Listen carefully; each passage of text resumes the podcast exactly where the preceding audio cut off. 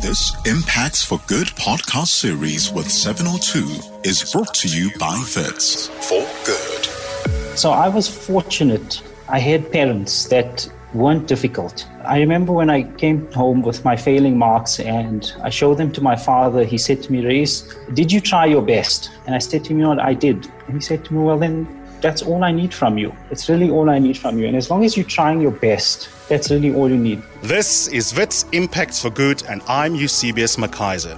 In this episode, we are introduced to the doctoral research of electrical engineering scholar Rais Dango, who through academic hiccups and failures of his own, he finally found his niche at university, renewable energy. More specifically, though, he wanted to tap into the prevalence of energy poverty in households and finding ways to alleviate this amongst the most vulnerable of South Africans. Rais and his team have spent years trying to find ways to source local solutions to the electricity and larger energy problems that we as a country face while keeping costs down and protecting the environment from harm. The best way I can describe engineering would be problem solving. An engineer is someone that finds problem and then seeks a solution. And electrical engineering just happens to be finding electrical problems or problems that are related to the topic of electricity or anything electrical that's powered. In this podcast series, we engage with WITS originators who, through their activism, academia, and research projects, are challenging the way we tackle the world's most pressing issues. When talking about the prevalence of energy poverty in South African households, one looks at the accessibility of households to various sources of energy, the quality of this energy, and ultimately how safe this energy is to use. Over the years, service delivery protests across the country have highlighted the need for the most basic of human rights. As we battle a global pandemic and our ways of working and living have changed, it is this basic right of access to sufficient energy that needs to be addressed in order for communities to thrive and reach their fullest. Well, joining me in this installment of our podcast series is Rais Dango, who is a doctoral student and doing some fascinating engineering work. And I'm looking forward to you getting to know him as well as me. Thank you so much for being part of this podcast series. Ah, thank you, Sabius. It's great to be here. I've developed a curiosity around intellectual biography, Rais. I'm always curious how people come to their subjects. In my case, for example, the last thing you would have expected a working class colored boy from Grahamstown to end up doing is postgraduate studies in philosophy. And it just demands to be explained. We usually grow up wanting to be maybe a doctor, maybe a pilot. I wonder whether engineering is one of those things that a boy looks forward to doing. When you were a kid, what did you imagine you'd want to do one day? As a child, I actually had no idea. And throughout my schooling career, I never excelled academically at any particular subject. I remember the principal calling me in, and this was in my matric year, and he'd go through the marks and ask, you know, what do you expect to get when you matriculate and what you want to do? And funny story, I actually failed life orientation. so he was going through my marks. they were around the 60%. I don't think anything was even above 70. And he asked me, So, what do you think you're going to get, young man? And for every subject, I said, I'll get a distinction. And then he said to me, I think you need to reevaluate your goals because looking at what they're looking at now, I don't think you can get that. And that, I think that motivated me, you know. So I literally just worked as hard as I could in those final few weeks of matric and ended up scoring seven distinctions. Hmm. and, you know, when they post that very nice newspaper article with the pictures of all the students. Mm. I managed to get into that, and I was the only guy there without an academic blazer. So now, with seven distinctions, you know, your your doors are open. You can do just about anything that you want to at university, and I didn't know what to go into. So I saw biomedical engineering. And the reason why I chose it was because I thought that it covered a, a wide spectrum of, of, of topics so you, you do chemistry, you do biology, you do physics, you do mathematics. And I was happy to do that, cover a spectrum of things. And then at the end of that degree, pursue something further. Maybe by then I'd know my place. I continued through biomedical engineering for three years. And in my final year, the final year you actually do at medical school and you do human anatomy and physiology. I failed. I failed very badly. And I took that year again and I failed again. you know, that gets you thinking now, why am I failing? It's because I'm stupid.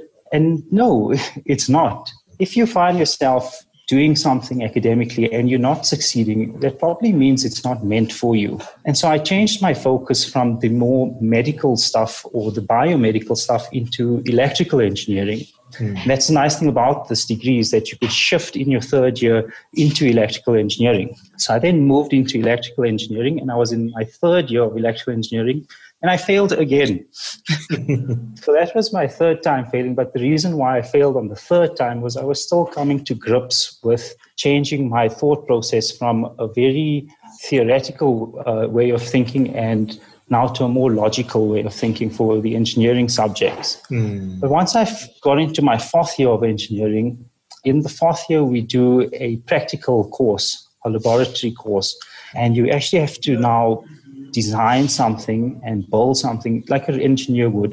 That's where I found my my flair, and that's where I found where I was really interested in something. And what I found was that you know while you're studying your undergrad, you don't know what you enjoy and you don't know what you're good at hmm. because everything tells you. Often, only once you pass your undergrad and you go into the working world do you actually find your niche, which is what am I good at and what do I actually enjoy? And for me, that turned out to be renewable energy and actually changing the world from a perspective where we can introduce energy systems to have an impact on this major, uh, major crisis of energy poverty. That's such a remarkable insight, Ra'is. And we're going to come to the incredible master's research you've done and your doctoral studies that you're embarking on. But I want to reflect a little bit more on the intellectual biography with that wonderful thing called 2020 hindsight. If you reflect now on the way schools are set up and the way undergraduate programs are built the world over traditionally in terms of the history of universities and the academy in general, do you think that we need to redesign them? Imagine how many more Ra'ises out there did not apply themselves in the final weeks and got seven distinctions, did not change courses after failing the first time in third year, and took it to be a definitive indication that I am useless, that I am not capable of a career that can be developed within the academic space.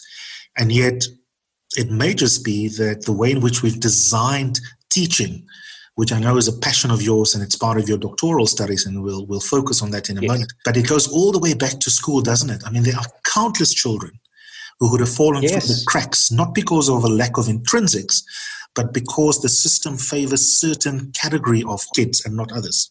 I agree with you, Eusebius. So I was fortunate that I had parents that weren't difficult. I remember when I came home with my failing marks and I showed them to my father. He said to me, Reis, did you try your best? And I said to him, you know what, I did.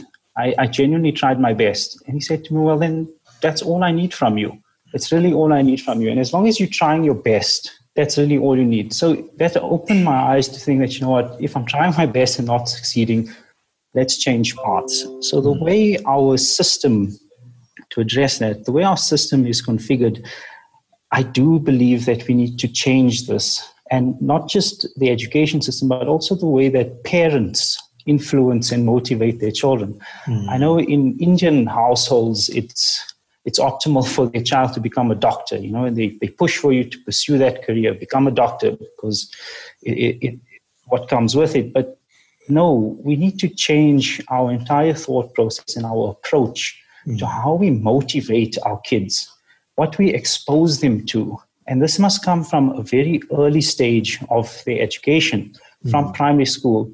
You know, in China, they actually introduce children to, to software and to coding from the time they're in primary school. We don't have things like that here in South Africa. Right. we need to build on that. We need to look at innovative technologies that are coming up and introduce them into our education systems. And it's great that, okay, I, I don't mean this, I say it's great that the COVID 19 pandemic happened because it's forced our society and it's forced our educational institutions into a corner where they now have no choice but to explore new methods of teaching, explore new ways to get through to their students. And now they're realizing that, you know, these old methods of teaching have actually been failing us.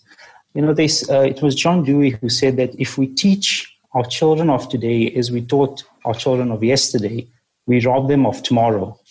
What can we actually do to motivate our students, who are the future of our country, of our world, to get them to think, mm. you know, what is it that I want to do? Where do I want to end up?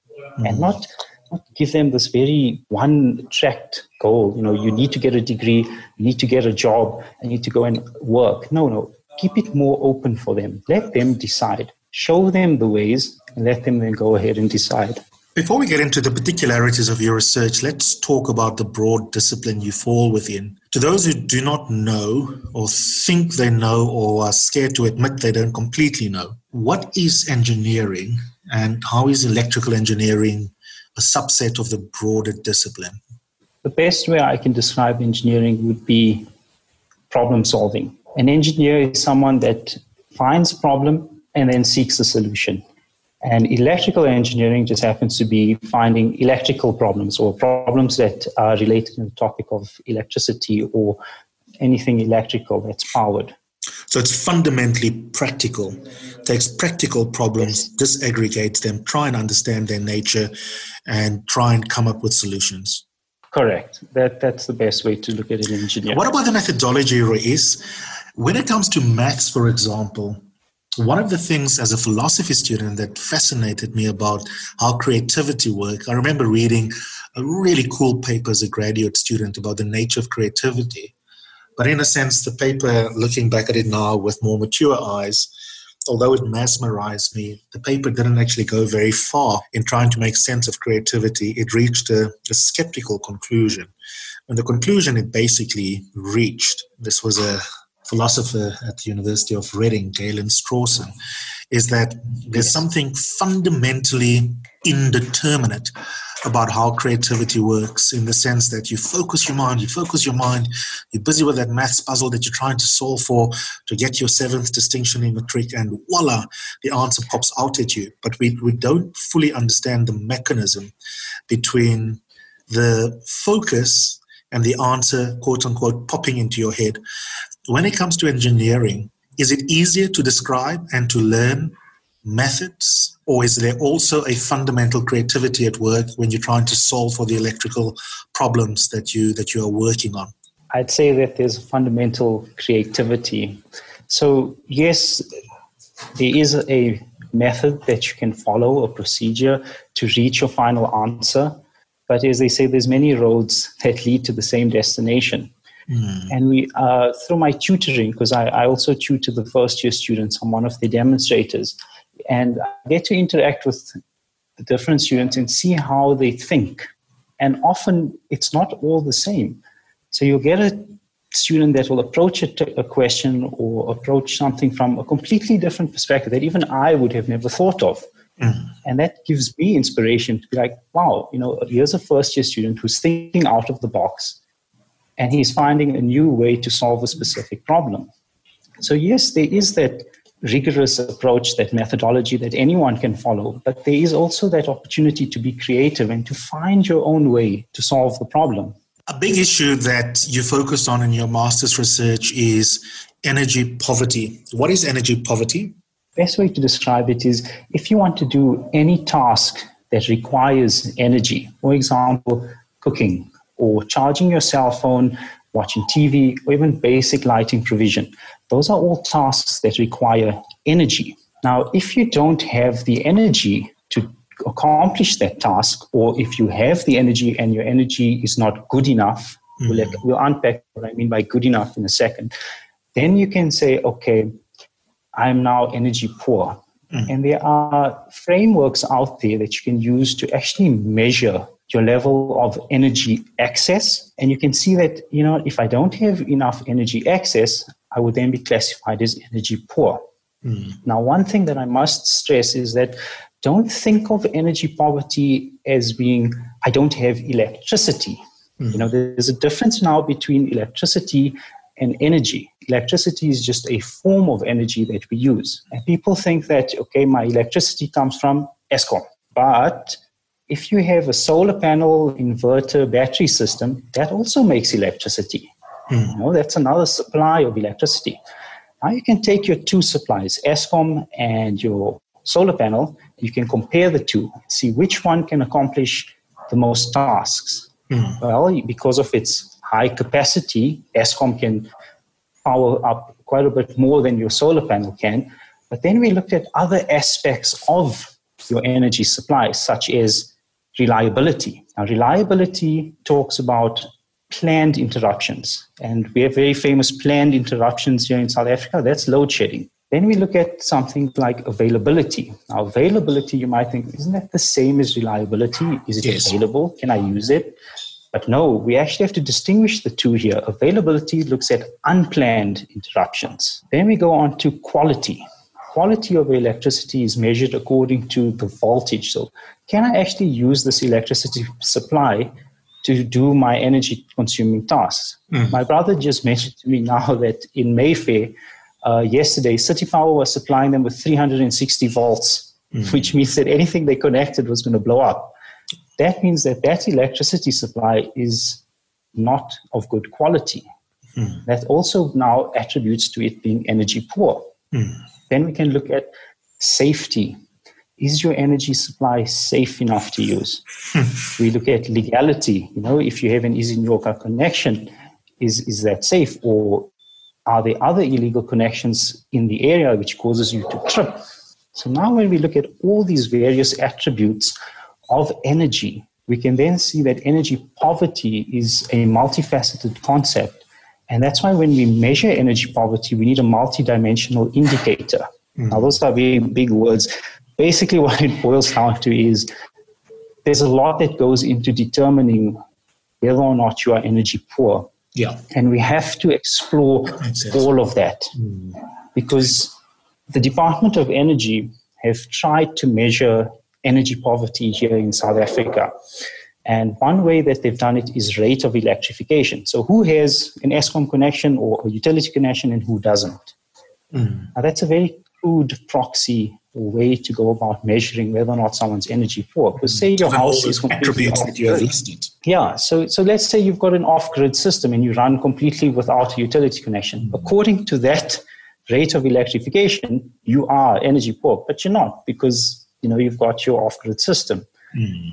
So when we when we unpack energy poverty and we try and measure it and try and actually fix it, because it's a problem. When we try and fix it, we have to look at it from all these different dimensions and perspectives so that we can come up with a proper solution. That's absolutely beautiful because what that tells me from an analytic point of view, which also speaks to the problem solving skill set that an engineering student acquires, that they can presumably also apply in other areas of their life. And that's a transferable skill that is a, a reason why engineering students often end up in other parts of the economy I had many engineering colleagues in a management consulting company that I worked for because the general problem solving skill then becomes transferable.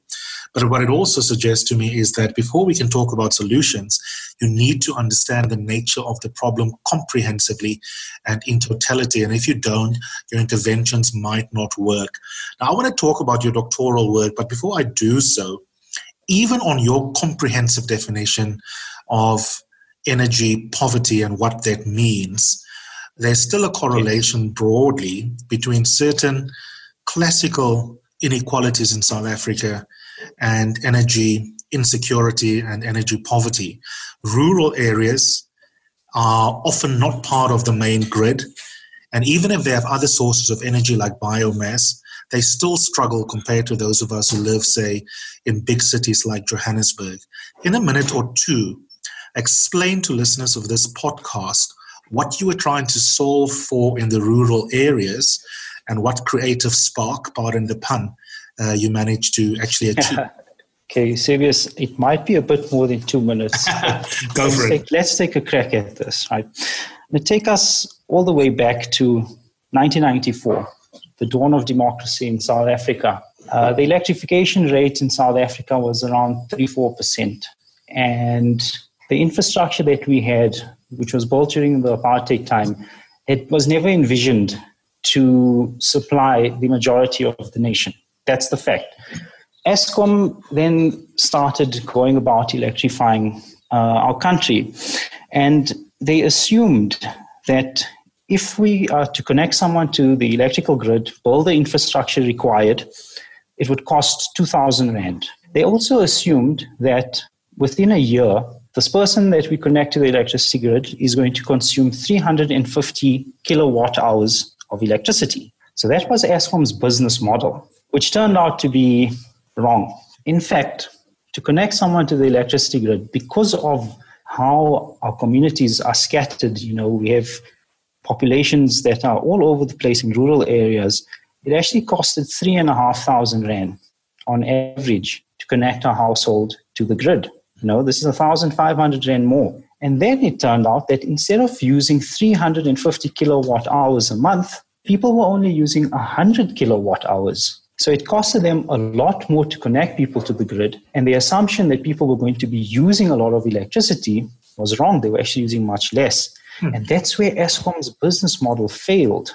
And it was in 99 or 2000 where municipalities had already started defaulting on their payments, and Eskom was already in a couple of billions worth of debt. So it all started back then, but that didn't stop them. They didn't stop our country and Eskom from continuing to electrify people in our country. And the 34% electrification rate in 94, if we now look at 2018, they've done a phenomenal job. We now have 87% of our country electrified. We still have 2.2 million households that don't have access to the utility grid, but we need to also take into consideration that there's been phenomenal growth in number of households that have popped up over the years. I think it's a growth rate of 4% per year, and that makes it difficult for us to reach everybody.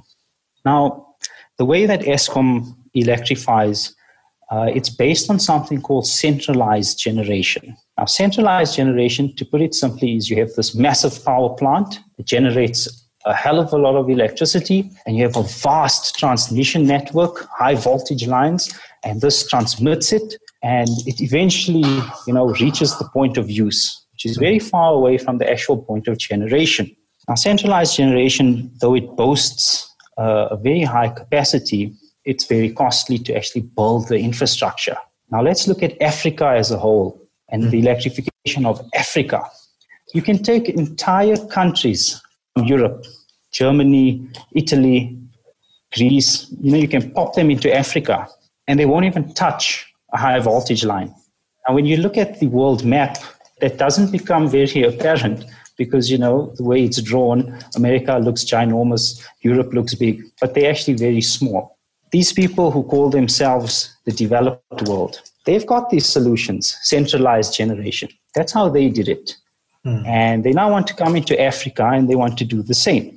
And Africa is a very wealthy continent. And they extract the wealth from Africa and they take it back to their place. And that's why I say that we cannot follow in their footsteps. We cannot follow in the developed world footsteps. Hmm. We, as they refer to us as the undeveloped, we need to find solutions for our own problems. We need solutions from Africa for Africa.